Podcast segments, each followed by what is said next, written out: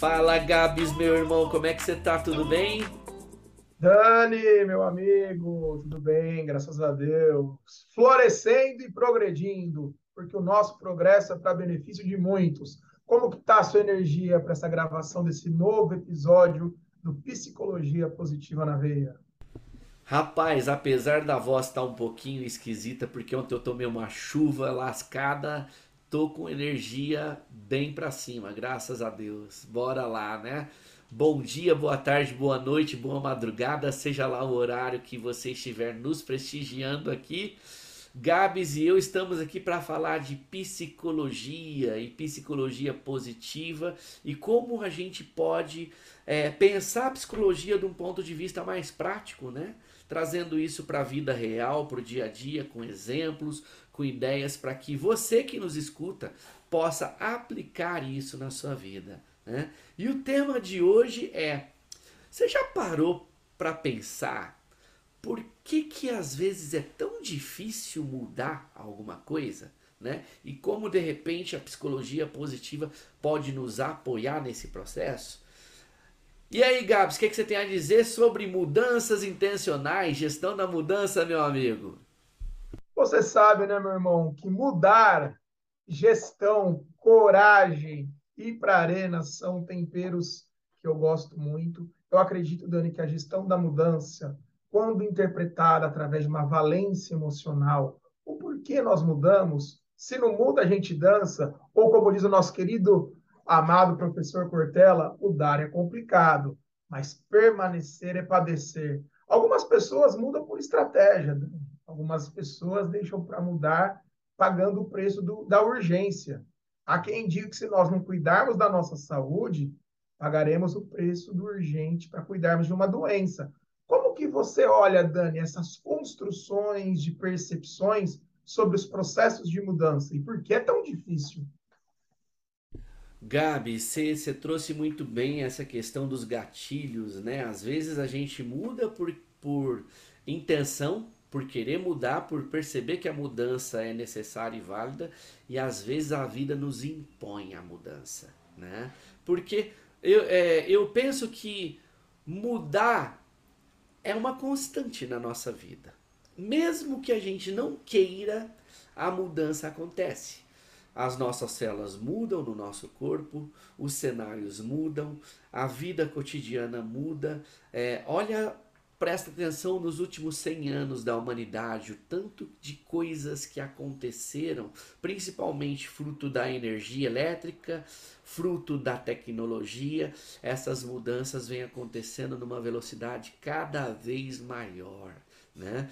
E os fatores que são desafiadores quando a gente pensa num processo de mudança, a gente pode parar para pensar num processo de autoentendimento de nós mesmos e da nossa interação com o mundo, com os outros, com a natureza e esses para com a gente.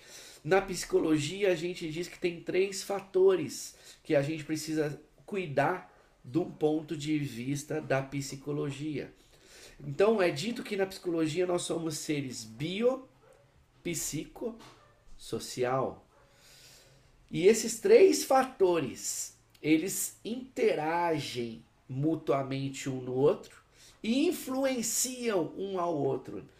E aí vão parar para pensar, e olha que interessante, e isso se conecta, meu amigo, com Maslow, necessidades básicas humanas, isso se conecta com a, a autodeterminação do, do Bandura, né? as necessidades básicas humanas, de autonomia, competência, conexão e assim por diante. Vamos falar um pouquinho delas e perceber o que está por trás disso. Quando a gente pensa no bio, do biopsicossocial, está muito relacionado ao corpo, ao biológico, ao físico. Imagina só, você tá numa reunião que está demorando além da conta e já invadiu extrapolou o horário do almoço e você está sedento de fome, morrendo de fome, não vai interferir no seu funcionamento? O resultado? Não vai interferir se você por acaso dormiu mal a noite anterior e o seu corpo não está descansado? Não vai interferir se por acaso você não teve condição de ter um, um, uma cama boa para dormir, ou ter se exercitado para ter o corpo com energia, ter se alimentado de uma forma adequada, estar tá hidratado de uma forma ah, ah, que permita você funcionar de uma maneira legal, tá com seus indicadores sanguíneos tudo de acordo. Quantas vezes, Gabs, até mesmo, vamos pensar, você que é um maratonista, gosta de correr, o físico não interfere numa corrida, vamos trazer para o lado da corrida também. A gente falou do trabalho, falou de reunião. Quando você vai correr, o bio é essencial para você fazer uma corrida boa? Com certeza, Dani, que ótima reflexão. Inclusive, nessa completude, esse viés que as psicologias nos trazem, né, juntamente com a neurociência, o quanto que impacta o sono o desenvolvimento da criatividade, de bons relacionamentos. Às vezes a pessoa ela chega com mau humor no, no ambiente de trabalho ou numa reunião de família e as pessoas falam: ah, ela não muda porque ela não quer. As pessoas não sabem o que está acontecendo. E Dani, para não ter um olhar tão determinista, para não ter um olhar tão a pessoa não muda porque ela não quer, eu vou te fazer uma pergunta bem simples. As pessoas não mudam porque não querem ou porque não conseguem? E quais das características de assinatura da psicologia positiva poderia ajudar as nossas ouvintes e os nossos ouvintes a expandir modelos mentais nesse processo de mudança? Bem simples, hein? Passei a bola. Olha, meu amigo, é, eu diria que as pessoas não mudam quando não querem, quando elas não veem um benefício para a mudança num sentido de querer, né? Agora, se ela quer mudar e ela não consegue, aí é algo mais profundo a ser avaliado, a ser estudado e a ser inclusive é, verificado nesses três pilares biopsicossocial, né?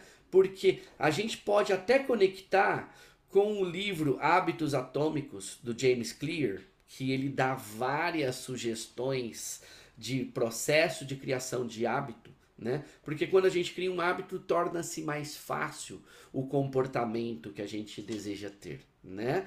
É, e no livro ele faz várias referências a mudanças que vão ao encontro de gatilhos que te levam a começar um comportamento, a encadear um novo comportamento a um comportamento que você já tem, a buscar ter recompensas e perceber um porquê, não só de curto prazo, mas de longo prazo também.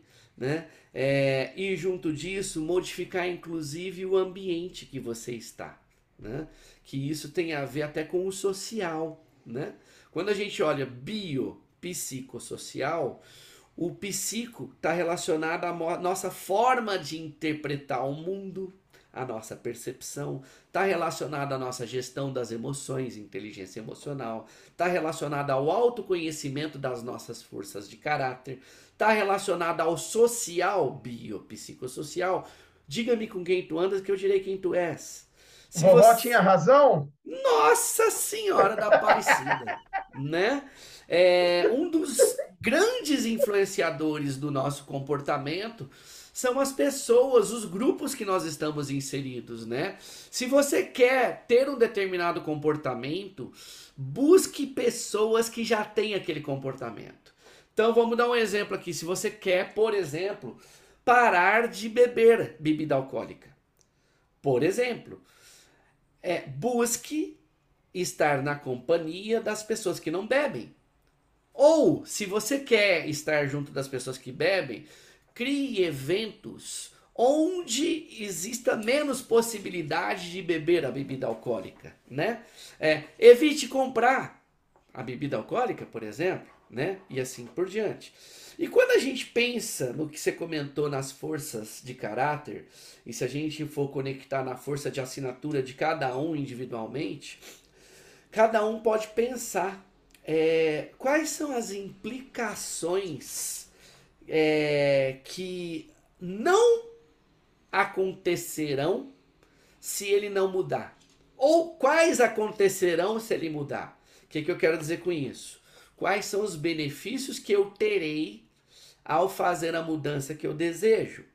E quais são os malefícios que eu terei ao não fazer a mudança? Né? E para isso eu posso usar as minhas forças de caráter para me ajudar nesse processo. Por exemplo, eu no meu caso, as minhas forças de assinatura, as tops são amor ao aprendizado, humor, generosidade e gentileza, amor, gratidão e esperança. Eu me identifico com essas seis. Eu posso observar nesses comportamentos dessas forças o que faz eu brilhar os olhos quando eu uso elas de maneira equilibrada para promover uma mudança, né? Uh, vamos dar um exemplo aqui. Eu falei da história de ah, decidir parar de tomar bebidas alcoólicas. Hoje eu sou um apreciador de vinho, né? E eu tomo vinho, eu gosto de tomar vinho. E de vez em quando eu, eu tomo cerveja também. Se por acaso eu decidir por algum motivo. E aliás, isso tem falado alto porque você é uma das pessoas que me disse, me disse, parei de beber já tem um tempo.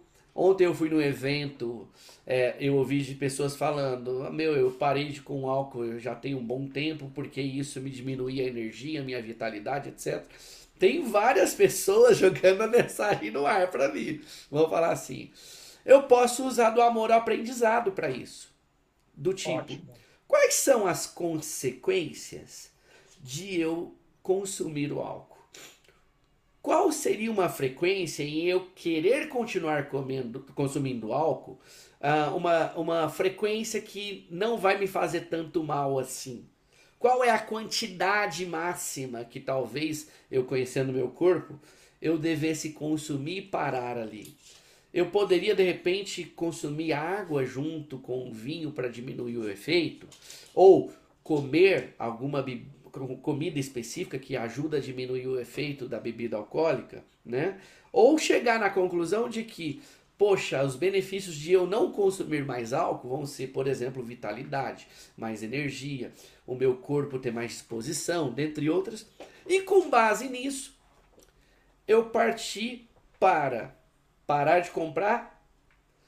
Quando sair, optar por uma bebida não alcoólica, como água, um suco, um chá, alguma outra bebida. E procurar relacionamentos que me apoiem nisso. E compartilhar esse objetivo com outras pessoas. Então observa que eu estou usando de amor ao aprendizado, né? Eu estou usando do amor aprendizado junto com generosidade também de compartilhar o benefício que isso pode me trazer com outras pessoas, convidando-as para fazer parte também do processo, né? É, de fazer isso acontecer.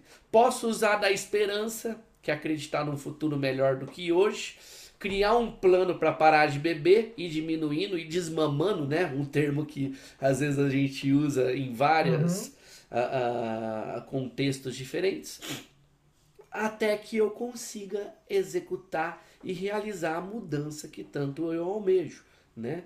E aqui a gente está dando um exemplo em relação à bebida, pode ser em relação a se exercitar, pode ser em relação a buscar mais um alto equilíbrio para não ter reações inadequadas perante os contextos que disparam a nossa raiva, por exemplo, né? E aqui dá até para a gente conectar com quando a gente aprecia muito um, um, uma força de caráter e gosta de se comportar como é, com ela, quando alguém me traz um comportamento que afronta essa força de caráter, eu posso tender a ter uma reação raivosa contra a pessoa, contra o comportamento. Né? Por exemplo, alguém querer defender uma ideia sem profundidade de conhecimento. Né? Brincando aqui entre nós, meu, vai estudar antes de vir falar asneira, brincando aqui, né? É, então, a, a, a gente pode pegar, usar da autorregulação, por exemplo, que é uma força da temperança, para falar assim: respira, tenha um controle emocional. Sentir a raiva você vai sentir. Se você perceber que a pessoa está tendo uma reação ou um comportamento que você considera contrário aos seus valores e princípios. Agora, o que você vai fazer com isso é o que determina o resultado, né? Que é você respirou, trouxe para o racional, pensou, observou o que sentiu, observou seu repertório de resposta e decide o que é melhor fazer. Afinal de contas, já dizia Darwin, né? Sobrevive o que mais se adapta e não o mais forte, né? Ô Dani, chegando ao fim desse encontro de hoje potente, eu gostaria de agradecer aos colegas, amigos, estudantes de neurociências, de psicologias. Existem várias abordagens, existem vários estudos. Eu gosto muito de uma reflexão que o Jung traz. Para nós estudarmos, buscarmos, nos aprofundarmos, mas quando nos conectarmos com uma pessoa, sejamos uma outra pessoa no processo de gestão da mudança, que é o que eu vivo, respiro, como 24 horas por dia, sete vezes por semana. Uma das coisas que eu aprendi numa reunião do Narcóticos Anônimos, que eles usam os 12 passos, é que a intenção da mudança e o reconhecimento, eles são grandes drives combustíveis para uma mudança perene. Existem muitos saberes. Eu separei aqui cinco características de assinatura que eu gosto muito no processo da mudança. Primeiro, a perseverança. Quem tem coisa para mudar, tem coisa nova para fazer. É um dia de cada vez. Mudanças estruturais são gradativas. Inteligência social. Você não precisa saber tudo. Nós temos essa condição de ter um, uma rede de apoio que gera completude, que gera uma evolução gradativa. As pessoas que nos acompanham, gentilmente enviam feedbacks, até mandar um abraço para o meu cunhado, irmão lá de Jaú, Márcio, que ele fala: nosso alinhamento que você e o Dani está criando nos podcasts está gostoso, está assertivo, mudou fundo, mudou estrutura, estão utilizando Reels, porque é caminhando que se faz o caminho. Uma das coisas, Dani, que me chama muito a atenção na questão da temperança, do equilíbrio, o segredo entre o remédio e o veneno é a dose, é o autocontrole. Se você que nos escuta vigiar o que entra e o que sai da sua boca, sua vida já vai melhorar em uns 90%. Porque as palavras elas vão edificar e elas vão destruir. Como que está o seu diálogo interno? Se você trouxer uma pergunta de progresso para a sua vida nos próximos dias, por que é tão relevante essa mudança e o que te impede? Quem pode te ajudar e para fechar, Dani, esse nosso papo de progresso, elucidando uma grande colaboração criativa, as pessoas às vezes, Dani, não conseguem se perdoar.